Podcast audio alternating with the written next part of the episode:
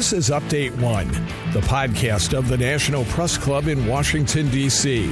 Update One provides a forum for listeners to learn about national and international stories, focusing on journalism and communication issues, news, and politics.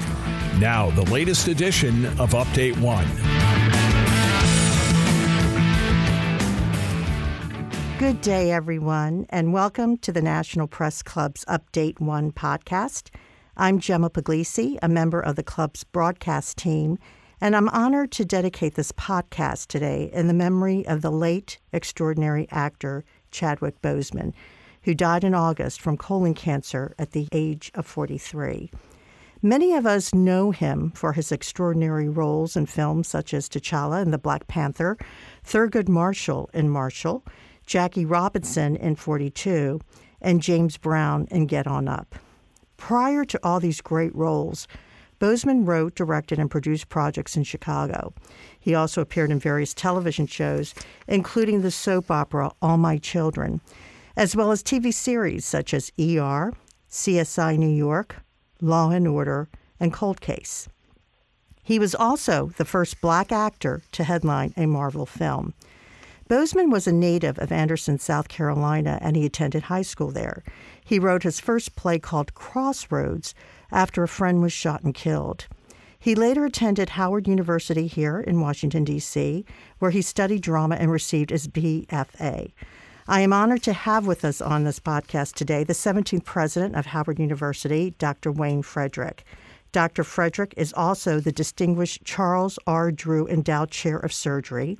He received his BS MD dual degrees at Howard in six years at the age of 22. He also received his MBA from Howard School of Business in 2011. Dr. Frederick did his postdoctoral research and surgical oncology fellowships at the University of Texas MD Anderson Cancer Center. He also began his academic career as an associate director of the Cancer Center at the University of Connecticut. Upon his return to Howard, his academic positions included Associate Dean in the College of Medicine and Director of the Cancer Center. Dr. Frederick has also been featured as one of America's best physicians by Black Enterprise magazine. He was named one of Ebony magazine's Power 100 and recognized as a super doctor in the Washington Post magazine.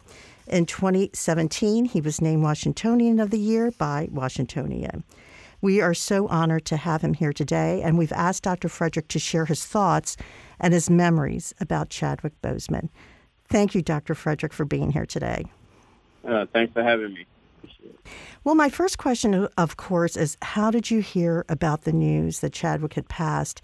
And what were your thoughts? Because, as we all know, no one knew he was very ill. So, was this a surprise to you as well?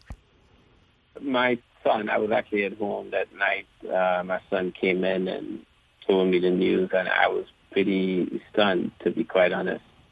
Um, you know, and over the course of, I would say, the next 30 minutes to an hour, as I learned more and was able to verify, I realized as well that, you know, the manner in which he chose to deal with his, he chose to do, deal with his illness um, was consistent with who he was, you know, immensely mm-hmm. private, um, immensely courageous and, and fearless and not wanting to burden anyone else, I would imagine, you know, with his own issue. And so that just says a lot about his character and, and who he was. You know, very, very sad for all of us. But as I've told people, I think the quality of the life he lived is not the length of it, but rather it's the substance of what you filled it with, and he certainly did that more so than most of us really do.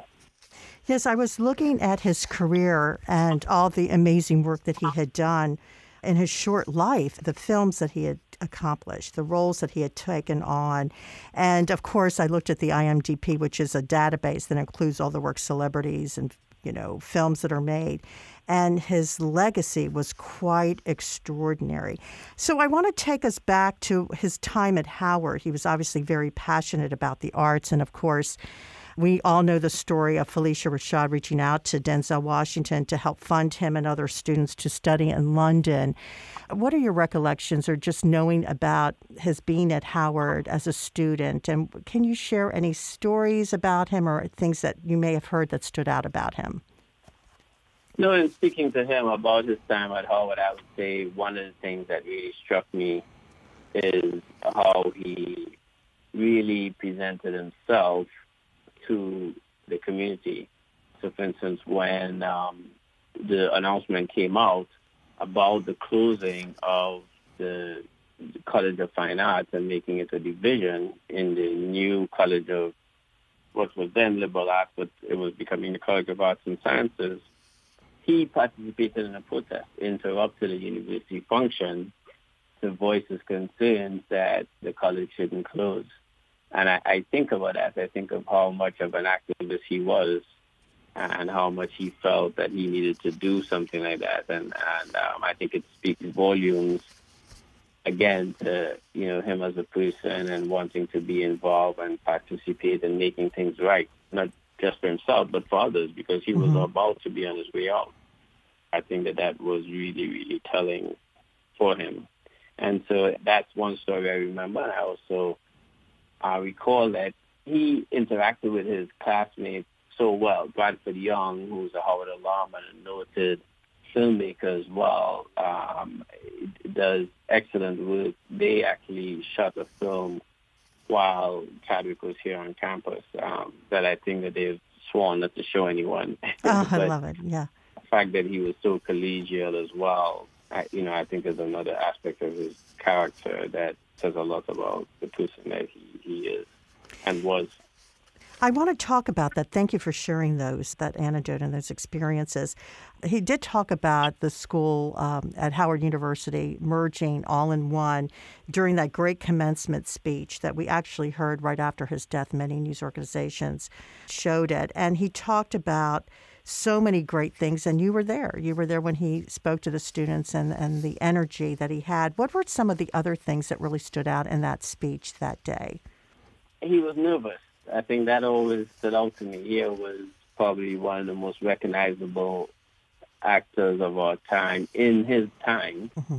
in his prime, and yet still um, getting up in front of alma mater, you know, just seemed like such a big deal to him and um, you know had him really a bit nervous. I remember thinking about that, the fact that it was so important to him that it made him feel that way. So that I would say that was the first thing. The second thing that I thought was very telling about it is he spoke about that.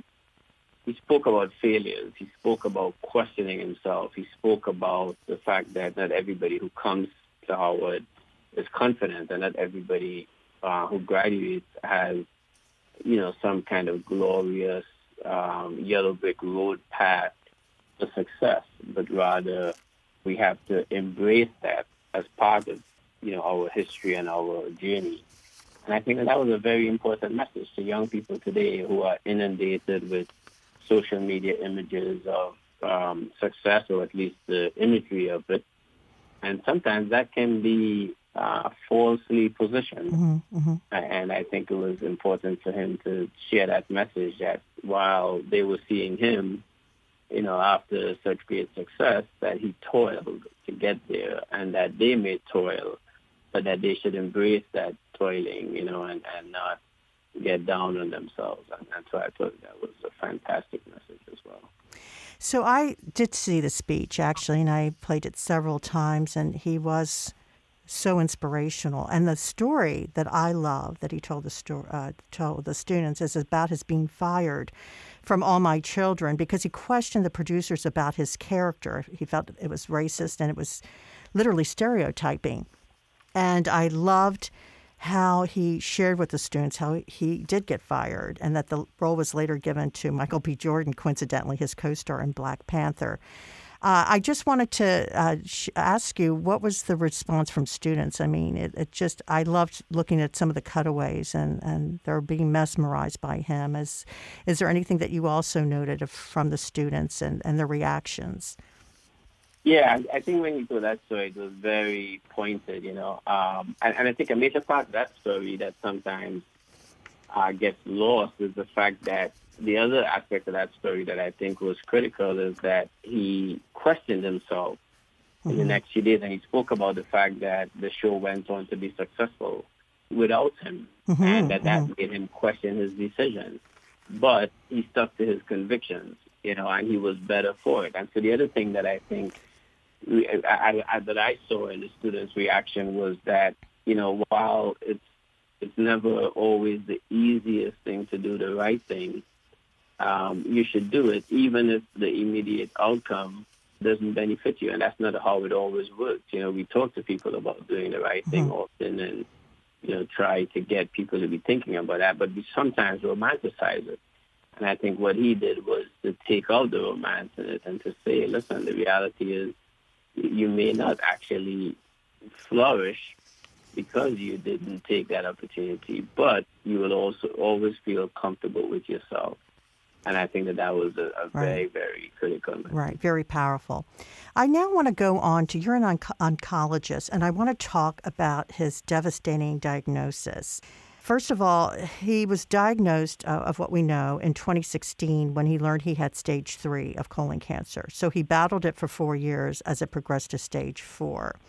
And his family, as we all know, announced his passing on social media. And they said, a true fighter, Chadwick uh, persevered through it all and brought you many of the films you have come to love so much. From Marshall to Da 5 Bloods, August Wilson's Ma Rainey's Black Bottom, and several more, all were filmed during and between countless surgeries and chemotherapies. And uh, Dr. Frederick, I can't even imagine how he did all this with the illness and going through the surgeries and chemotherapy. And so my question is in the past, we have always seen colon cancer being something, um, if you will, an older, you know, a disease that older people may get. But we're now seeing younger people in their late 30s, early 40s battling the disease. And can you share with me, if you can, why we're seeing this? Why are we seeing this new trend of more younger people suffering and actually dying from the disease? It's a good question, and unfortunately, we don't have a clear answer. What we do know, as you pointed out, is that especially African Americans are far more likely to have colon cancer at a younger age, and that's extremely disturbing. It's something that we've been looking at as a medical community, and definitely in oncology, my area of interest, surgical oncology we've been looking at that. And the unfortunate aspect of this is that when you look at what our screening modalities suggest we should do, he still would not, by our screening methodologies, um, have discovered his cancer. Mm-hmm. Uh, we are still recommending that colonoscopies be done, screening colonoscopies, that is, beginning at the age of 45. It used to be 50 when I started practicing. We've lowered it to 45. For African Americans or those who have some family history, we suggest screening as early as when that first person in your family is diagnosed with it. Mm-hmm, but mm-hmm. the reality is, you know, he was not positioned where he would have had that screening. So that's the first thing. I think the second thing of note that we must always be mindful of is that while he uh, he also had a, a, fairly aggressive and advanced disease as well, mm-hmm. and it is absolutely amazing, if not heroic, that he could have sustained the types of treatments um, that he would have had to sustain and undergo while filming such movies that all um, involve a lot of rigor and yes, absolutely, you know, fitness and so on. So yes. certainly amazing. Yeah. But we are we are seeing a, a trend with African Americans um, developing cancer, colon cancer in particular, earlier. Unfortunately, they're also developing it at a late with later stage disease. Mm-hmm. And uh, we are in the medical community really aggressively trying to figure out why. Uh, we, we, don't have an answer yet, but we probably are going to have to move some of our screening recommendations um, in order to adjust to what we're seeing. Well, his death obviously is sparking that, uh, and and I'm certain having um, uh, physicians and the medical community take a really close look of why we're seeing this. And I, I, wanted to, to talk to you about that because, you know, as young people, and I've seen this as m- myself when I was growing up, and this sounds terrible, but when we're in these careers that are pretty difficult and they're very competitive and challenging, you really, you know, you don't really take the time to go and see a doctor unless you're very, very sick, right? I mean, it's a, it's a known fact. I mean, I lived in New York for years. I, I lived, I worked in the news um, industry for a long time, and it's not that you ignore symptoms or anything. You're just so busy working that it's not till you feel like, oh, wait a minute, I'm not really feeling well. Maybe I should go to the doctor. But what can we do? Um, what can young people do to be vigilant and be proactive? Just in anything that we do um, to you know to do what we can so that we are aware of all these diseases. Like what are some of the signs of colon cancer? What are some of the things that we can be aware of?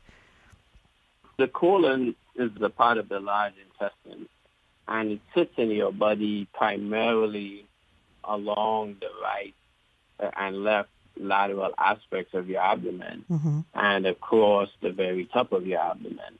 One of the things I think we have to do is to pay attention, pay attention to the types of symptoms. Cancers of the colon that present on that right side of the colon tend to present as with pain. Mm-hmm.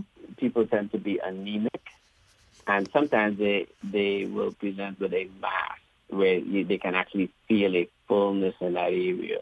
Mm-hmm. Any of those should bring that they should you should immediately bring that attention to a physician to take a look. Mm-hmm. On the left side, you may see blood in your stool, as an example, and so anything that is unusual, that is different, bloating, passing stool that looks different in terms of the caliber of it, all of those are issues that should be brought to the attention of a medical professional to have them fully investigated. That is not to say that every single time it will be a colon cancer, but to be vigilant as you're acting, you know your body and you know the things that you go right. through. And once you start seeing those changes, we should absolutely take that to a physician and bring it to their attention because it does not represent what is normal and what may have been happening with your body right. on a consistent basis.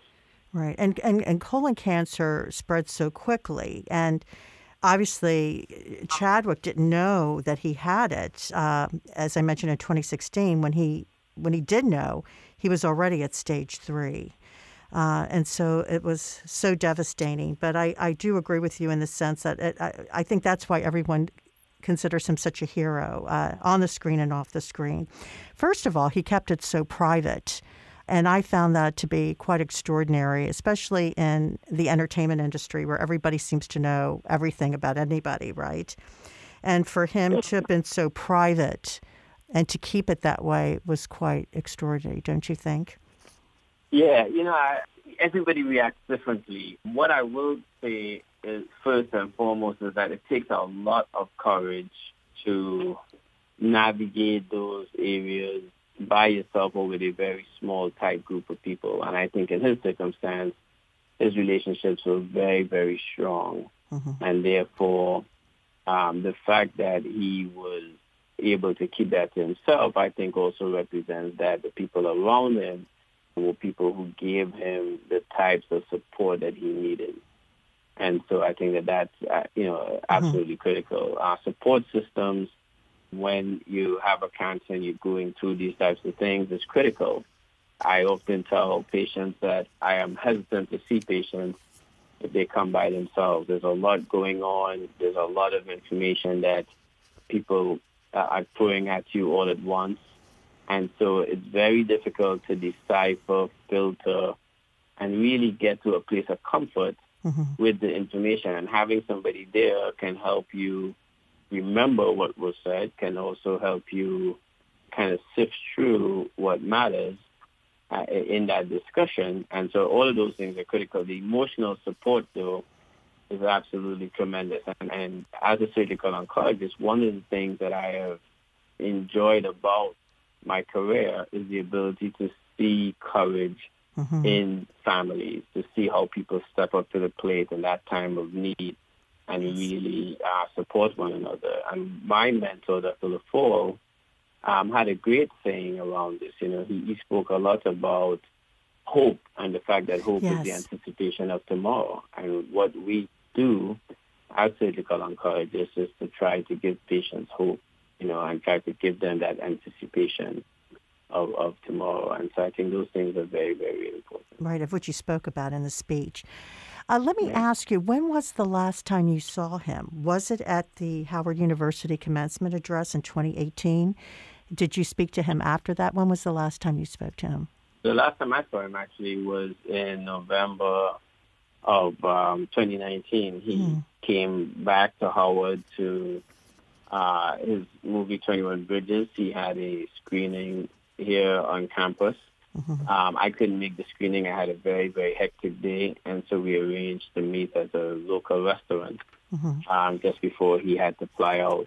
And um, you know, we, we got together. We had a great conversation, great interaction. Um, at that time, made plans for a variety of things, um, including a master class that I had signed a deal with him on that we were planning to launch.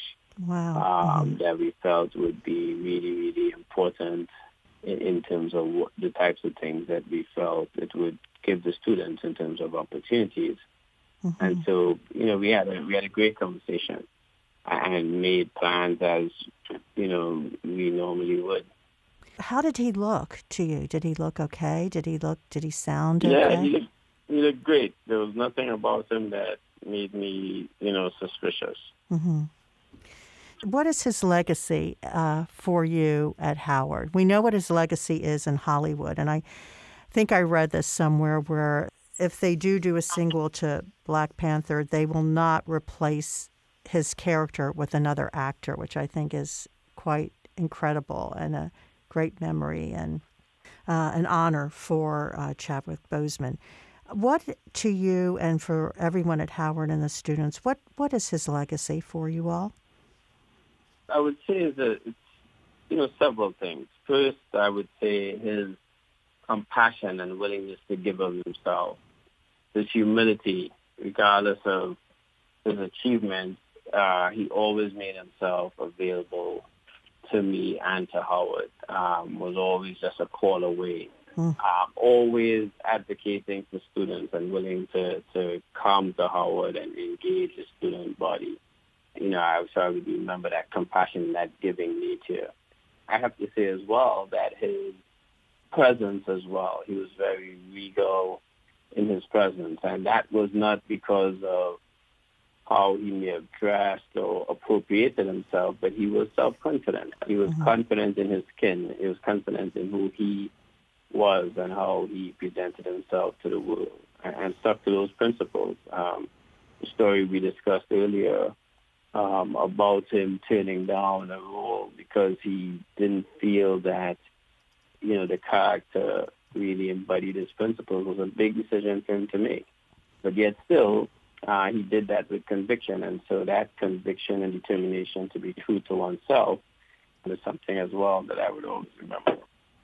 And that is such a great way to uh, end this podcast and this interview. My thanks to Dr. Wayne Frederick, Howard University's president, for sharing his thoughts and memories about Chadwick Boseman. I really appreciate your time and your work. My thanks to Jeffrey Madison and Mike Heppen this is Gemma Puglisi on behalf of my colleagues here at the National Press Club. Thank you for joining us today to hear about the wonderful, extraordinary actor Chadwick Boseman. Good day.